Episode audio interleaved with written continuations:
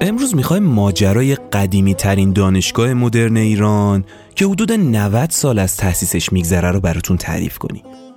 دانشگاهی که یادگاری از دوران رضاشاه و الان رویای خیلی از جوانای این مملکت شده.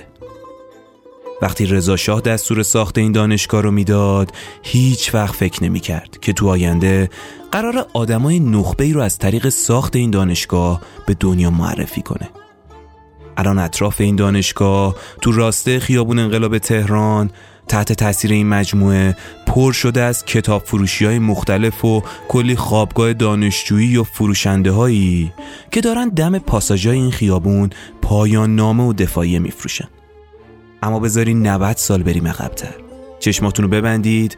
بریم اون روزا که خیابون انقلابی در کار نبود. اون محله یه جای دنج و آروم و خلوتی بود که خبری از حیاهو این سالا درش دیده نمی‌شد. یه جای سرسبز تو زمین های پردیس جلالی تهران که الان فقط پارک لاله ازش به یادگار مونده. کلنگ ساخت این دانشگاه تو همون سکوت و خلوتی اون دوران تو بهمن ماه سال 1312 به دست رضا شاه زده میشه.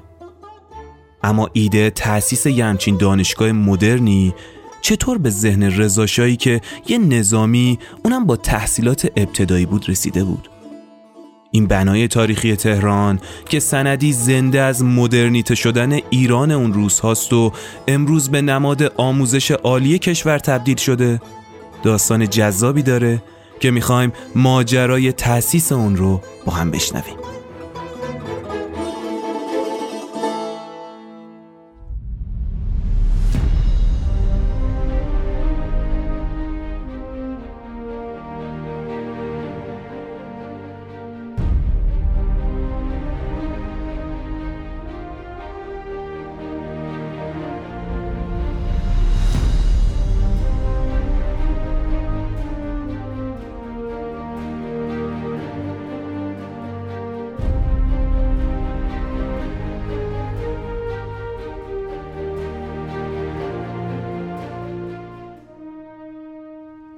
سلام و درود به همراهان عزیز. من محمد علی نامعی هستم و مثل همیشه تو هر قسمت از این پادکست تلاش می‌کنم بودهای جدیدی از اتفاقات جذاب و تاثیرگذار در جهان رو برای شما روایت کنم.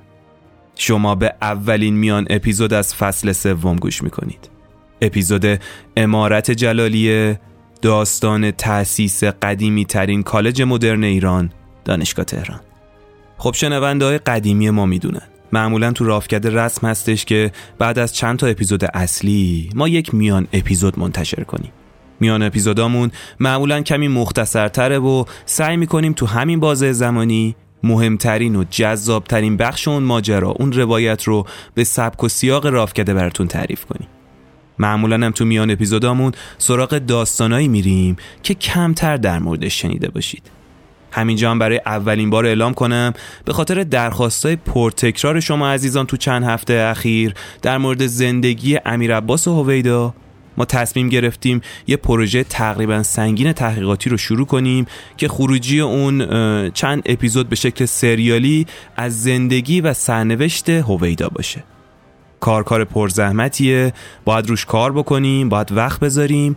تقریبا چند روزی هم هستش که تیم ما استارت کار رو زده و داریم با تمام قوا اندازه توانمون انرژی می‌ذاریم تا بتونیم یه اثر ماندگار و جذاب رو به زودی از پادکست رافکده در اختیارتون قرار بدیم. پس یه مدت صبوری کنید تا پروژه هویدا هم به ثمر برسه. اینم از این موضوع بریم سراغ ماجرامون. می‌خوایم امروز روایتی جذاب از دوران حکومت پهلوی اول رو بشنویم. داستان بنایی رو می‌خوایم براتون تعریف کنیم که روزگاری الماس دانش خاور میانه بود. کنار این ماجرا می‌خوایم با سیستم آموزشی که رضاشاه تو این کشور بنا گذاشتم آشنا بشیم. می‌خوایم بشنویم که چی میشه که دانشگاه تهران به بزرگترین مرکز آموزش عالی تو ایران تبدیل میشه و الان از این دانشگاه با القاب دانشگاه مادر و نماد آموزش عالی یاد میشه. به هر حال دانشگاه تهران یکی از رهاوردای مدرنسازی ایرانه که تو زمان رضاشاه و با حمایت اون تأسیس میشه و ماجراهای جالبی داره که شنیدنش خالی از لطف نیست. بذارید بیشتر از این توضیح ندم. بریم و بشنویم و ببینیم که ماجرای ساخت و تأسیس این بنای تاریخی فرهنگی چی بوده و اصلا چی میشه که رضاشاهی که یه نظامی بدون سواد بود دستور ساخت این دانشگاه رو میده و تو تاریخ این موضوع رو به اسم خودش سنجاق می‌کنه. میان اپیزود 25 ما با این عنوانه. امارت جلالیه داستان تأسیس قدیمی ترین کالج مدرن ایران دانشگاه تهران.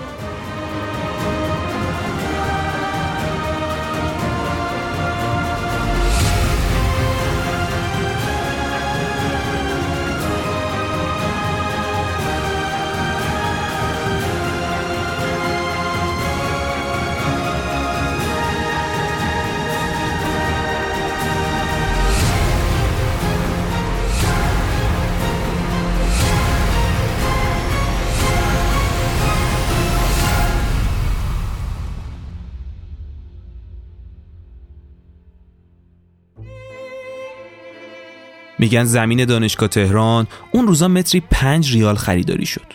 خرداد سال 1313 بود که وزارت معارف واسه خریدن 200 هزار متر از زمین های جلالی تهران که یک کیلومتری از شهر دور بود 100 هزار تومن هزینه کرد. مالک زمین رحیم اتحادیه از اون تاجرای کله گنده تبریز بود. دانشگاهی که قرار بود شامل یه بنای دانشکده پزشکی و یه تالار تشریح با ظرفیت 13 جسد باشه. در واقع میشه گفت اولین مکان و اولین اجسادی بودن که قرار بود به شکل دولتی و علنی اجازه داده بشه تا تشریح بشن. تالار کالبوت شکافی هم اولین ساختمون دانشگاه شده بود. قرار بود اون زمان ساختمون دانشگاه از دانشکده پزشکی شروع بشه. نقشه اینطور طراحی شده بود که محل نگهداری اجساد تو طبقه زیرزمین باشه و تالارای کالبد شکافی تو دو طبقه بالاتر و آمفیتئاتر ویژه آموزش نظری هم بالای تالار تأسیس بشه. دکتر امیر علم که اون زمان رئیس کرسی تشریح بود به کمک دکتر ابوالقاسم بختیار جراح و معاون وقت دانشکده پزشکی تلاشای زیادی واسه ساخت این سالن تشریح انجام دادن میگن واسه اولین بار اجساد اموات بلا صاحب و مخفیانه دکتر بختیار از مریض خونه های شهر تحویل می‌گرفت و با اتومبیل شخصی خودش یواشکی به تالار تشریح می آورد و تو سالن زیرزمین تو محفظه مخصوصی که پر بود از محلولای ضد عفونی قرار میدادشون تا واسه دانشجوهاش اونا رو تشریح کنه.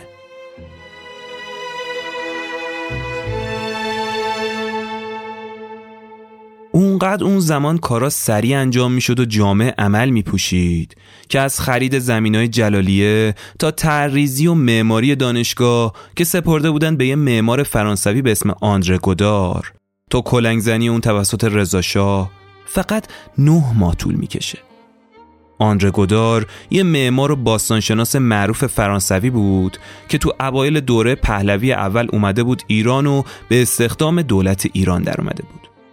یه آدم به شدت خوشزوق و دلسوز که کارهای ارزشمندی هم تو بازه‌ای که تو ایران بود انجام میده. اون وقتی میاد ایران یه مدت میشه مدیر و مؤسس اداره فعالیت‌های پژوهشی و ثبت آثار فرهنگی ایران. اون از بنیانگذارای اصلی هنرای زیبای دانشگاه تهرانم بود. خلاصه اگه بخوام بگم اون از مهمترین شخصیت های خارجی و مفید دوره حکومت پهلوی اول به حساب می اومده. جالبه بدونید اون به جز معماری خود ساختمون دانشگاه تهران معمار و طراح ساختمون موزه ایران باستان یا همون موزه ملی فعلی معمار حافظیه شیراز و موزه آذربایجان تو تبریز و معمار مدرسه دیدنی و ماندگار ایران شهر یزدن بوده. ما تصاویر و ماجرای این آثار رو تو کانال اینستاگرام راف کردن براتون منتشر می‌کنیم. حتما ما رو اونجا هم دنبال کنید. اما باید بگم که دانشگاه تهران اولین مجموعه علمی ارشد اون زمان نبوده. قبل از اینکه دانشگاه تهران بخواد تأسیس بشه 6 تا دانشسرای دیگه هم تو تهران ساخته شده بود. دارالمعلمین یا همون دانشسرای عالی تو کاخ نگارستان تهران تو همون زمان حدود 180 تا دانشجو داشت. استادای ایرانی مثل محمود حسابی و فروزانفر و عباس اقبال آشتیانی کنار استادای فرانسوی تو این دانشسرا درس می‌دادن.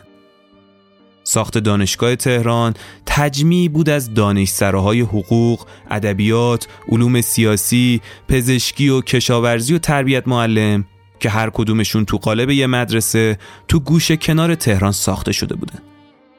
اون چیزی که به اسم دانشگاه تهران قرار بود ساخته بشه مجموعه بود که دانشکده ها و مدارس تخصصی پراکنده تو شهر رو تو خودش جا می‌داد.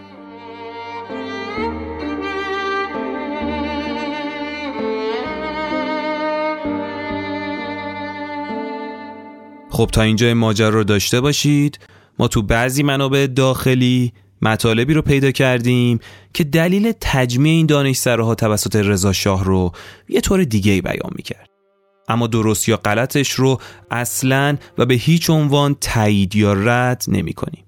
اما خب چون چند جا بیان شده بود صرفا به خاطر وظیفه رسانه‌ای خودمون و البته روایت بیطرفانه این روایت رو هم براتون تعریف می‌کنیم. تصمیم با شنونده آگاهمون است. قضاوتش کاملا با خودتون. از یه سایت دیگه ماجرا این بوده که میگن تو سال 1928 میلادی دانشجوهای ایرانی مقیم اروپا تو جریان حضور عبدالحسین تیمورتاش وزیر دربار وقت تو آلمان تظاهراتی رو علیه شخص رضاشاه برگزار می‌کنه. اونا گزارشایی با موضوع دیکتاتوری پهلوی اول به زبونهای انگلیسی و فرانسوی و آلمانی آماده می‌کنن و واسه مطبوعات آلمان ارسال می‌کنن. آلمان هم این گزارش ها رو منتشر می‌کنه و همین موضوع باعث تیرگی روابط ایران و آلمان میشه. در نتیجه مرتزا علوی برادر بزرگ علوی یکی از رهبرای اصلی حزب کمونیست ایران از آلمان اخراج میشه و بعدم به طرز مشکوکی کشته میشه علوی به همراه بعضی از کمونیستای دیگه نشریه‌ای به اسم پیکار رو تو آلمان منتشر می‌کنه محتوای نشریه پیکار ضد دیکتاتوری و نشر اندیشه جمهوری خواهی بود. رضا شاه هم پیرو اعتراضات دانشجوهای ایرانی تو آلمان تصمیم می‌گیره محدودیتهایی رو تو اعزام دانشجو به خارج اعمال کنه. تیمورتاش از طرف دولت ایران به سفارت آلمان میره و خشم رضا شاه رو از فعالیت های علوی تو اون کشور به گوش دولت آلمان میرسونه و از دولت می‌خواد تا از انتشار و پخش این نشریه تو برلین جلوگیری کنه. در نتیجه دولت آلمان هم اقدام به توقیف انتشار این نشریه و دستگیری مرتزا علوی می‌کنه. تو داخل کشورم مؤسسه های آموزش عالی رو تحت کنترلای بیشتری قرار میده و تو این راستا اقدام به تجمیع چند تا از مؤسسه های آموزش عالی تحت عنوان دانشگاه تهران می‌کنه. بنابراین و به زعم این روایت تأسیس دانشگاه تهران با هدف تجمیع مؤسسه های آموزش عالی و ایجاد تشکیلات و تنظیماتی واسه کنترل فعالیت دانشجوها انجام گرفته بوده. این روایتی بود که بر حسب وظیفه رسانه‌ای بعد از هر دو طرف ماجرا به قضیه نگاه می‌شد و روایت می‌شد.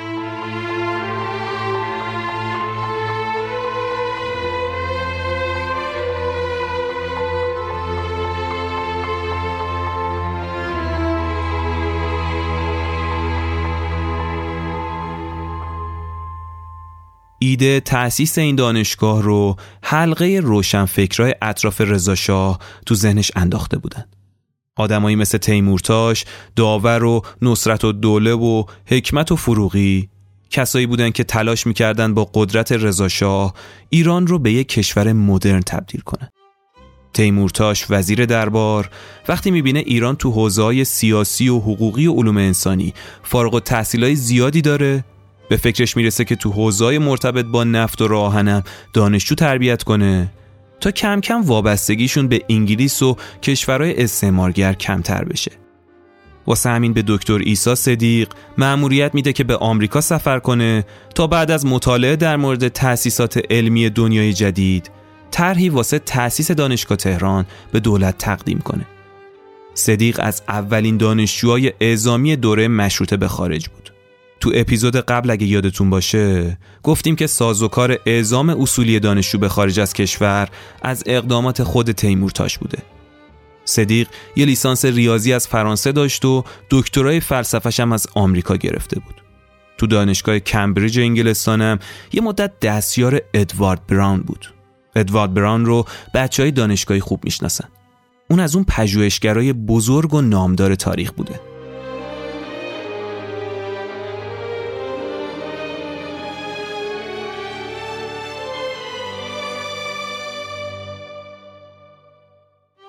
اما بعضیام میگن کلیات طرح تأسیس دانشگاه تهران رو محمود حسابی به وزیر وقت اعتماد و دوله قراگزلو پیشنهاد داده بوده. البته تو نقش محمود حسابی تو تأسیس دانشگاه تهران عقاید متفاوتی وجود داره. خیلی این موضوع رو کز می‌دونن و ساخته و پرداخته پسر دکتر حسابی می‌دونن. اما طبق روایت پسر دکتر حسابی طرح پدرش تا رسیدن علی اصغر حکمت به سمت وزارت معارف دنبال نمی‌شد.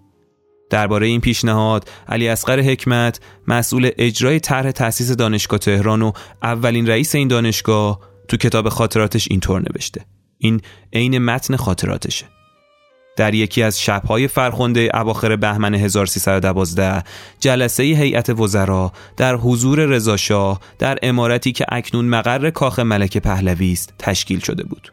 سخن از آبادی تهران و عظمت ابنیه و امارات و قصور زیبای جدید در میان آمد.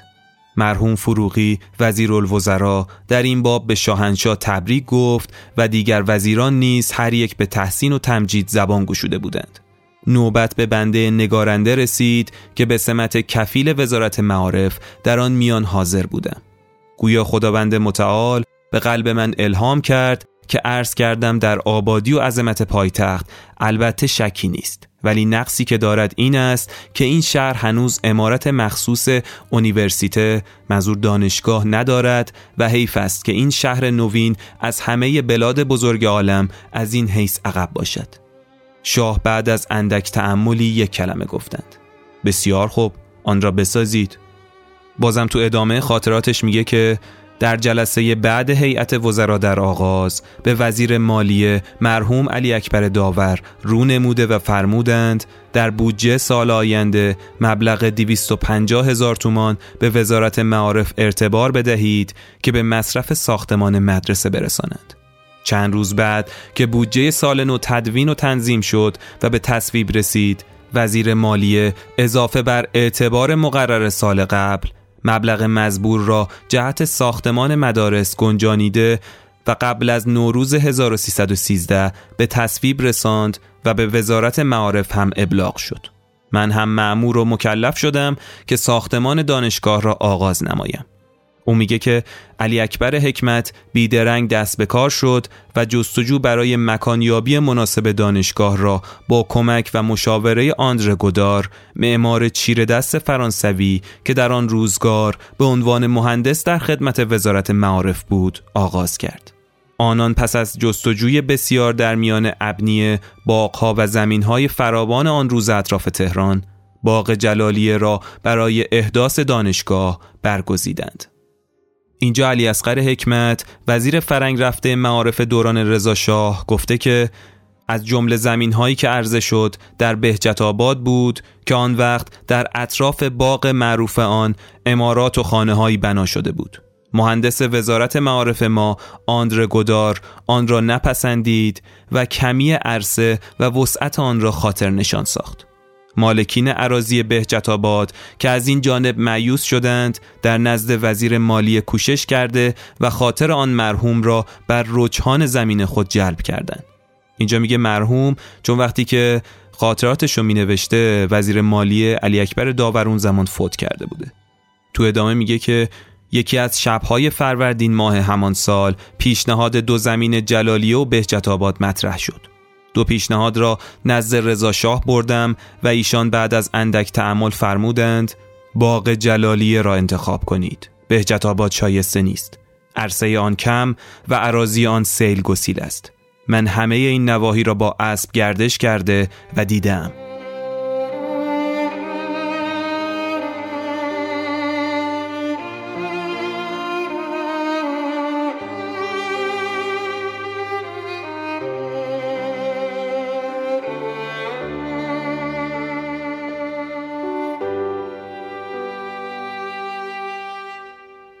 باغ جلالیه اون زمان تو شمال تهران ما بین روستای امیرآباد و خندق شمالی تهران قرار داشت.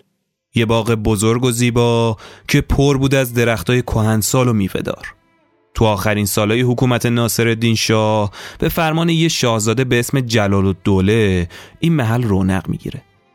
تا اون روزم تو مالکیت تاجری به اسم حاج رحیم اتحادیه تبریزی بود.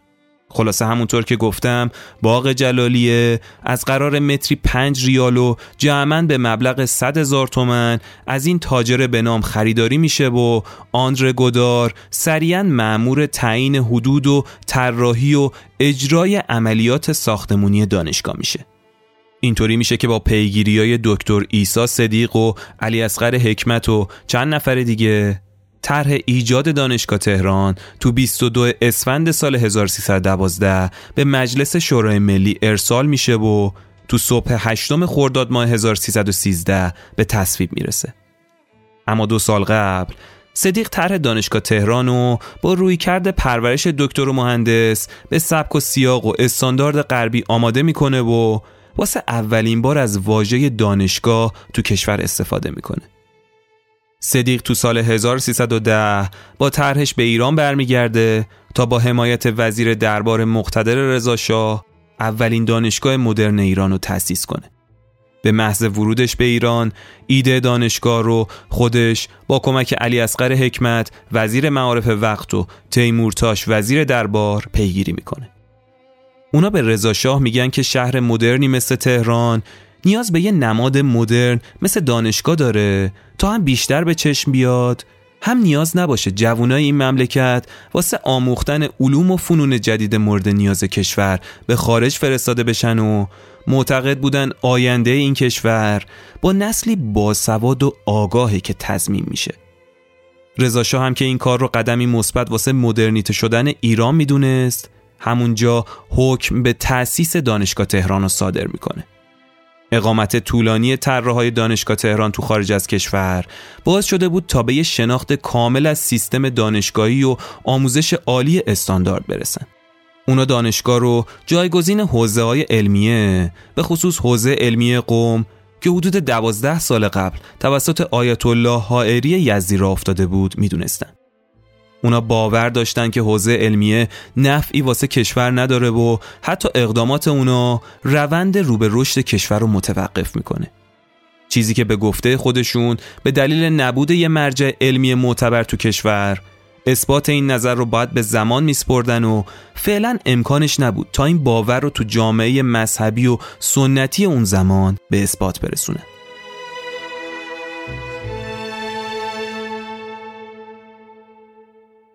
هنگام پادشاهی شاهنشاه ایران رضا شاه پهلوی، سردودمان پهلوی، ساختمان دانشگاه تهران به فرمان او آغاز و این نوشته به یادگار در دل سنگ جای گرفت و به زمین سپرده شد. این جمله ای بود که تو زمان کلنگزنی ساختمون دانشگاه روی لوح سنگی نوشتن. لوحی که رضا شاه تو همون مراسم تو زمینای اطراف ساختمون تو دل خاک به امانت جا داد. ایده خاک کردن سنگ نوشته ها از لوهای گلی هخامنشی که از زیر خاکای تخت جمشید پیدا شده بود اومده بود. این لوح امروز تو عمق یک متری پلکان جنوبی محوطه دانشکده پزشکی دانشگاه تهران تو دل خاک به امانت گذاشته شده و یادگاری از اون روز هست.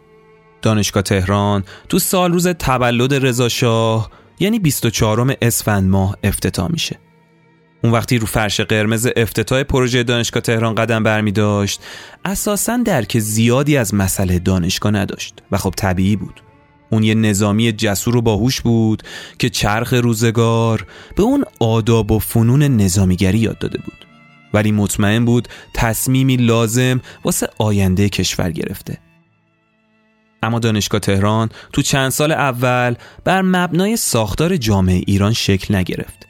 یعنی باعث شد نیاز روز ایران که استفاده از تجربیات غربیا تو حوزه آموزش باشه. بدون هیچ تغییری به شکل یه سیستم کاملا وارداتی بدون هیچ بومی سازی وارد ایران بشه. نتیجهش هم تو همون چند سال اول خودشو نشون داد. نتیجه این بود. انبوهی از مهندسا و دکترا تو حوزه‌ای پرورش پیدا کردن که هنوز زمینه کاری اون تو کشور وجود نداشت. صدیق که خودش سومین رئیس دانشگاه تهران شده بود سراحتا به اشتباهش تو طرح دانشگاه تهران تو سالهای اول تأسیس اعتراف کرده. البته دانشگاه تهران یکی از مهمترین حلقای دستورات آموزشی رضا شاه بود.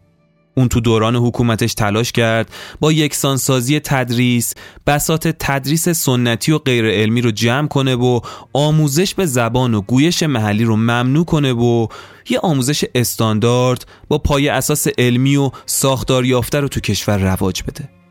تدریس به زبان رسمی فارسی باعث شد تا خیلی زود سنگ محک یکسانی واسه سنجش آموزش تو سراسر کشور فراهم بشه. حلقه روشنفکرای اطراف رضاشاه بهش تاکید می‌کردن که لازمه ایران مدرن یه ایران یک دست و باسواده نه آموزشای سنتی و مذهبی و غیر علمی که تهش به هیچ کار کشور نمیاد و فقط مردم و عقب افتاده تر و فقیرتر می‌کنه. از نظر و به زعم اونا قشرای مختلف سنتی علل خصوص روحانیت باعث عقب موندگی جامعه ایران شده بود و انرژی ایران و واسه حرکت به سمت جلو گرفته بود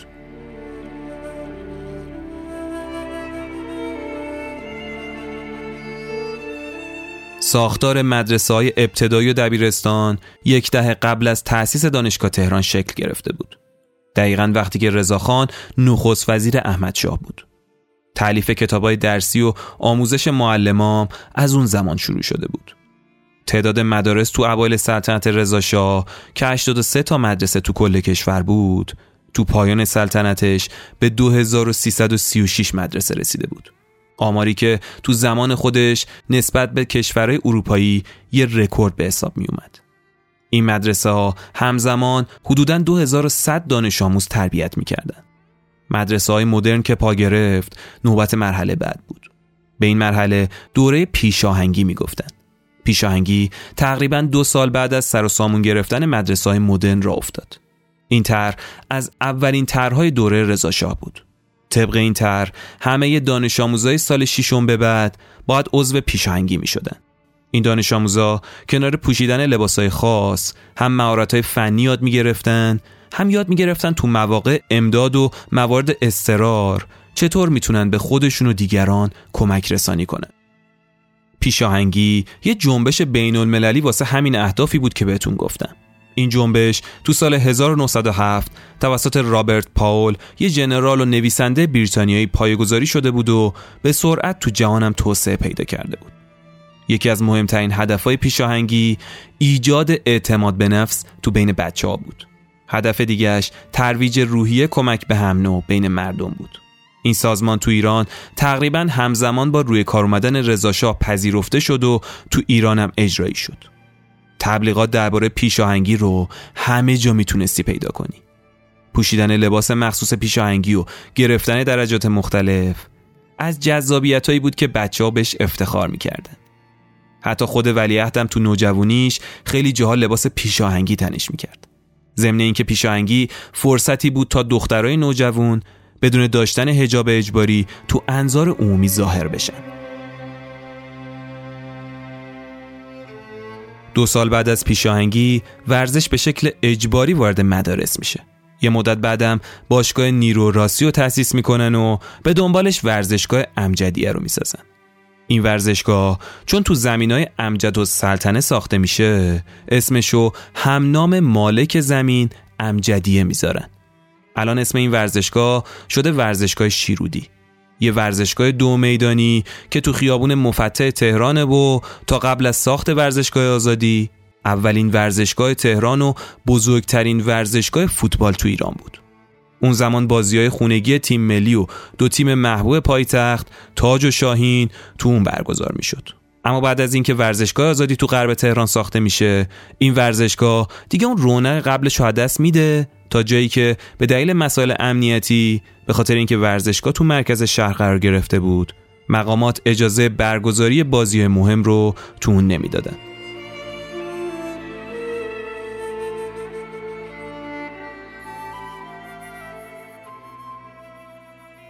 کنار همه این تغییرات داخلی تو حوزه آموزش کشور فرستادن محصلای منتخب و نخبه به فرنگم شتاب بیشتری می‌گیره. وقتی می‌خواستن اولین گروه محصلا رو تو دوره رضاشاه به فرنگ بفرستن رضاشاه خودش شخصا تو جمعشون حاضر میشه و عکس معروفی از اون روز به یادگار میمونه. ما این تصویر رو به زودی تو کانال اینستاگرام رافکده منتشر می‌کنیم. اما ماجرا از این قرار بود که از سال 1307 قرار میشه هر سال 100 تا جوون دیپلمه نخبه رو با خرج کامل دولت 5 سال بفرستن خارج تا درس بخونن.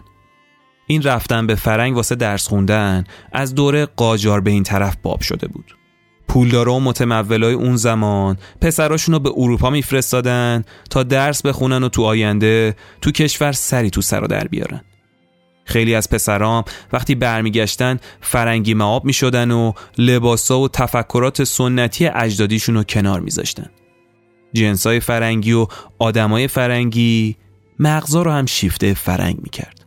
فرنگی شدن تو پایان دوره قاجار آرزوی روشنفکرای فرنگ رفته اون زمان بود. اونا می‌گفتن باید ظاهر و تفکرات ایرانیام کاملا فرنگی بشه.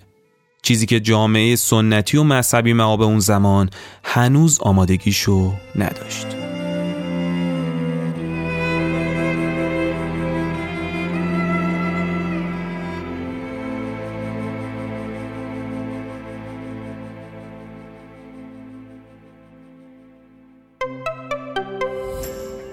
حامی این قسمت برند یوروویتاله یوروویتال یکی از برندهای معروف آلمانیه که داره تو زمینه تولید مکملهای غذایی و رژیمی فعالیت می‌کنه.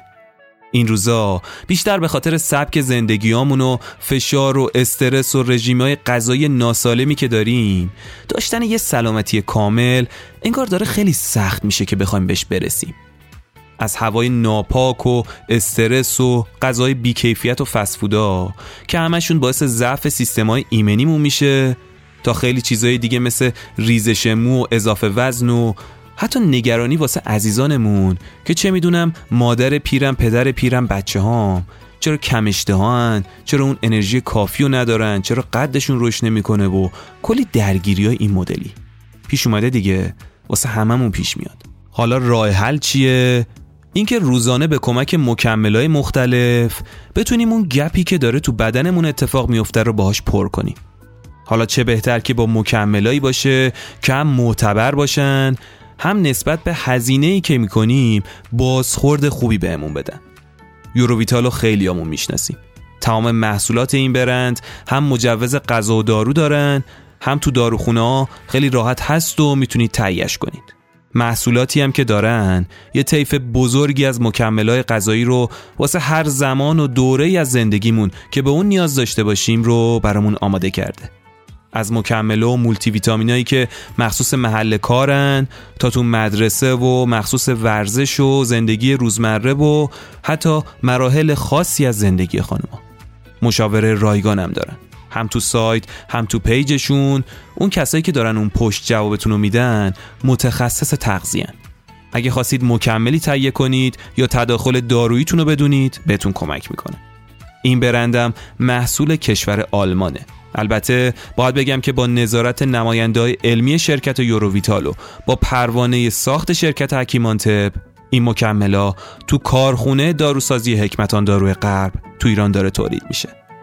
مکمل های غذایی و دارویی یوروویتال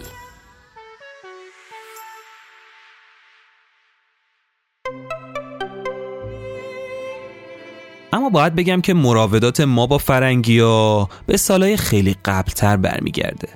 تو دوره صفویه اهالی اهل صنعت از بین صنایع فرنگی با انتخاب خودشون سراغ صنعت ساعت سازی و عینک سازی رفته بودن. ساعت و صرفا واسه دونستن وقت نماز و عینکم که با بهتر کردن دید چشم می‌تونست به خوندن قرآن بهشون کمک کنه. اونا این دوتا صنعت رو بومی می‌کردن. اما تو دوره قاجار انتخاب از بین میره. ایرانیا به خصوص درباریا و پولدارا و متمولای اون زمان مصرفگرا شدن. کمپانی هند شرقی همون زمان بازار بکر و دست نخورده ایران رو پیدا می‌کنه و تا می‌تونه به همون کالا میفروشه. آتش خرید و مصرفگرایی به جون متمولا میفته از سندلی لوکس و میز و قاشق و چنگال و کلی خرت دیگه همه وسایلی بود که از فرنگ می اومد. اولین آگهی های تجاری همون زمان و تو روزنامه وقایع اتفاقی چاپ می شد.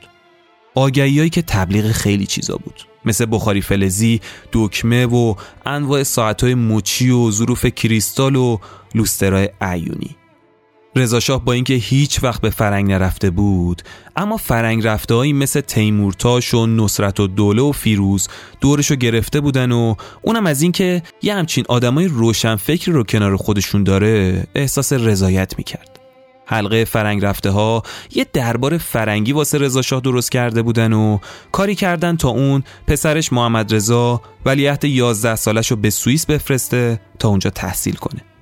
تصمیم کاملا درست و بجایی که برایند نتیجهش تو دوران حکومت محمد رضا دیده شد اونا می‌گفتن ایران رو باید سوئیس آسیا کنیم شعارشون بود اصلا هیچ وقت ایران رو با کشورهای عقب افتاده و فقیر و جهان سوم مقایسه نمی‌کردن. همیشه دنبال راهی بودن تا کشور سریعتر مسیر پیشرفت و طی کنه و تو دنیا حرف اولو بزنه. واسه خود رضا هم مهم بود تا ایران به یک کشور قدرتمند تو دنیا تبدیل بشه. اون تو اوایل سلطنتش به امثال داور و تیمورتاش می‌گفت امیدوارم هرچه زودتر برای تجدد ایران و برای آوردن علوم و فنون مغرب زمین به ایران اقدامات فوری و جدی به عمل بیاورید. اون همیشه تو جمع محصلایی که به خارج می‌رفتن بهشون می‌گفت هدفش از اعزام اونا به خارج فقط درس خوندن نیست بلکه آموختن آداب فرنگه و از اونا می‌خواست تا سعی کنن دانش اون کشورها رو به داخل ایران بیارن تا بتونن واسه آینده کشور مفید باشن.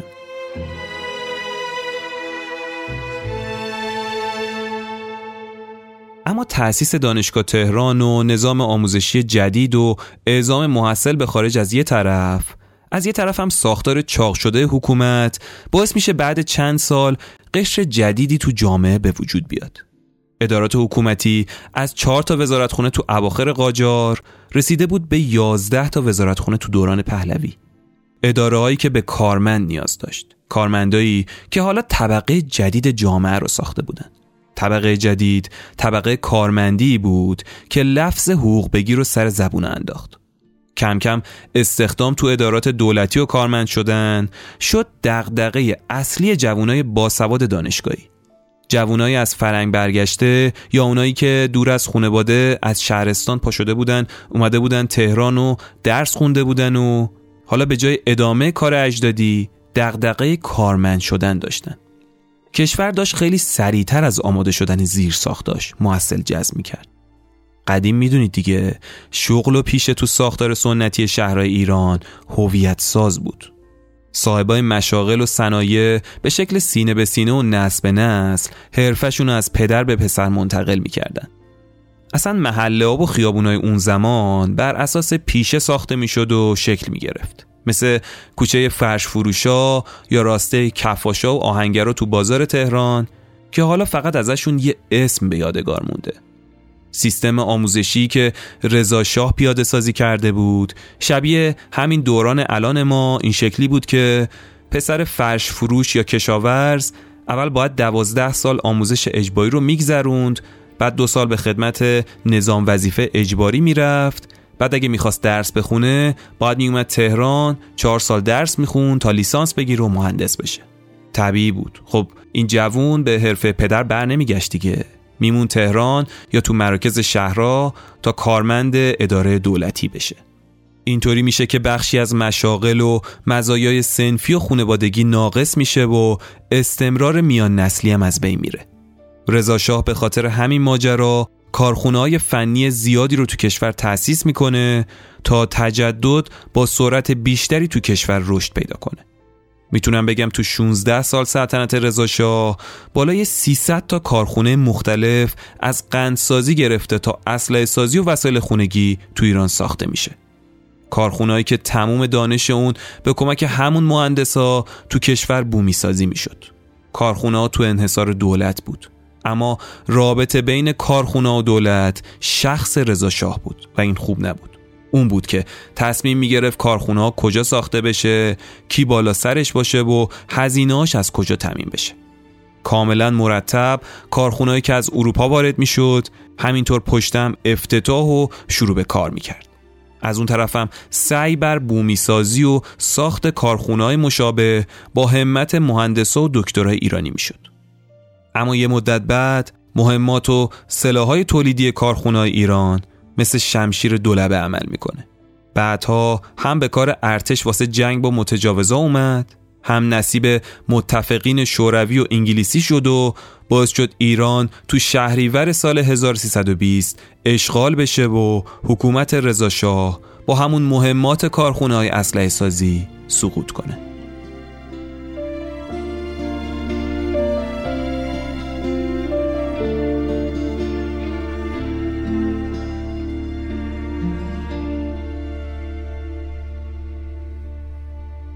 اما ساختار آموزشی و کاری که تو دوران رضاشاه شکل گرفته بود محصول نگاه میان مدت بود. رضاشاه و حلقه روشن فکرهای اطرافش می‌خواستن تو کوتاهترین زمان تو مسیر غربی کردن و پیشرفت ایران گام بردارن اما این گام تو اوایلش بدون توجه به ساختار جامعه ایران شکل گرفته بود. جذب دانشجو و پرورش اون همه مهندس و دکتر نه که بد باشه. اما بدون توجه به نیازهای طولانی مدت دیده شده بود. مشکلی که همین الانم شما می‌تونید با ترافیک شدید پشت کنکوریا و تعداد زیاد دکتر مهندسای بیکار یا شاغل با موضوع غیر مرتبط با تحصیلاتشون اون رو تو جامعه الانم ببینید. سیستم ورود به دانشگاه با روش قیفی و کنکور سختگیرانه ورودیش باعث شد تا سیستم آموزشی کشور به مشکل بخوره. مثل همین الان. البته 16 سال سلطنت فرصت کمی واسه تجربه کردن بود و خوب بود تو حکومت و رژیمای بعدی این موزل اصلاح می‌شد. کم کم تعداد زیاد دانش آموخته های بیکار باعث شد تا دولت های بعدی واسه سر کار گذاشتن این آدما بدنه دولت رو هر روز چاقتر کنن و اینطوری تو باز زمانی کوتاهی قشر حقوق بگیرا زیاد شد. یکی از اشتباهات رضاشاه اینجا بود. اون با ریلگذاری نامناسب تو ابتدای راه مسیر رو به جایی برد که هنوزم بعد از چند ده سال تعداد باسوادای بیکار و کارمندای بدون بازده و بدون تخصص دولتی به یکی از مشکلات اساسی کشور تبدیل شده.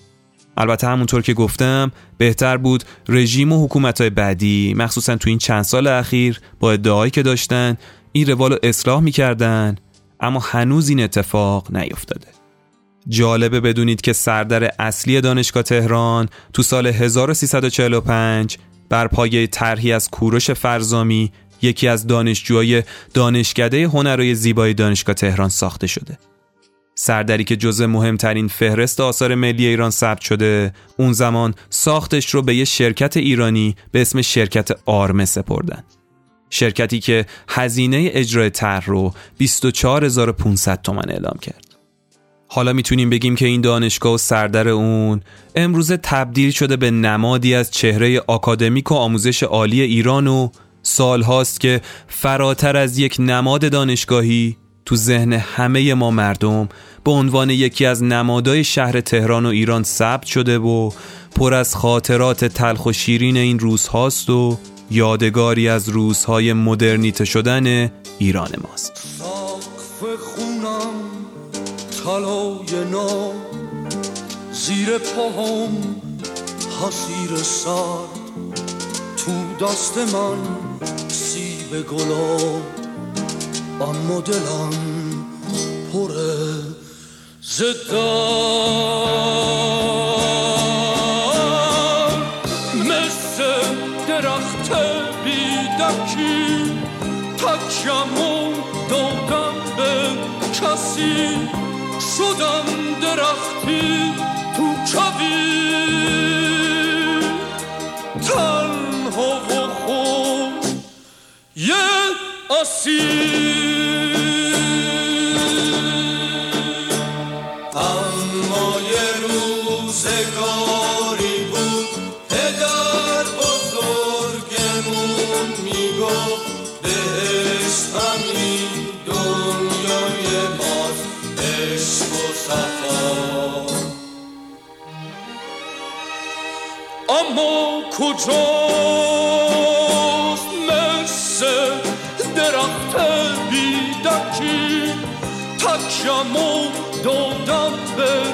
کسی شدم درختی تو کبی.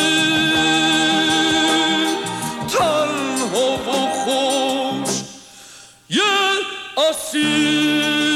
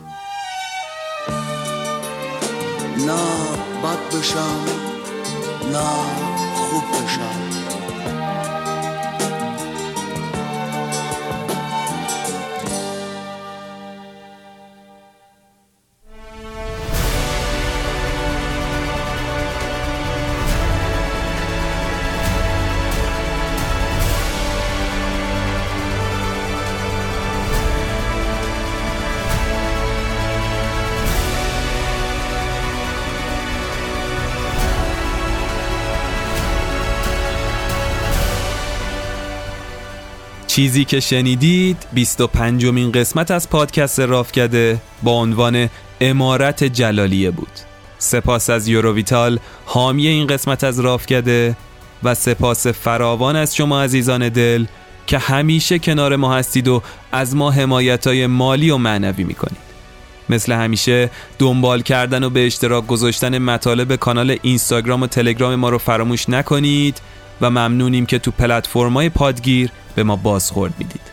ضمنا سپاسگزاریم که با حمایت های مالی و معنویتون به ما انگیزه بیشتر میدین تا کارمون رو با عشق و برای شما ادامه بدیم. حمایت همیشه می‌تونه مالی نباشه. می‌تونه یه معرفی تو گروه های خانوادگی یا یه گپ و گفت دوستانه بین همکارا و دوستانتون در مورد موضوعات پادکست یا حتی یه استوری یا پست تو فضای مجازی باشه. اگر هم دوست داشتید ازمون حمایت مالی ریالی یا ارزی دلخواه داشته باشید. می‌تونید به بسترهایی که تو توضیحات اپیزود براتون آماده کردیم مراجعه کنین یا به وبسایت رافکده به آدرس رافکده آر منوی حمایت مالی سر بزنید.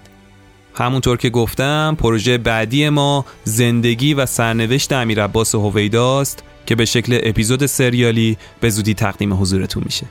اینم بگم که ما تو طول هفته کلی محتوای جذاب و تکمیلی از اپیزودامونو تو کانال اینستاگرام رافکده منتشر می‌کنیم و تو استوری ها از روزمرگی ها و اطلاع رسانی هامون باهاتون صحبت می‌کنیم.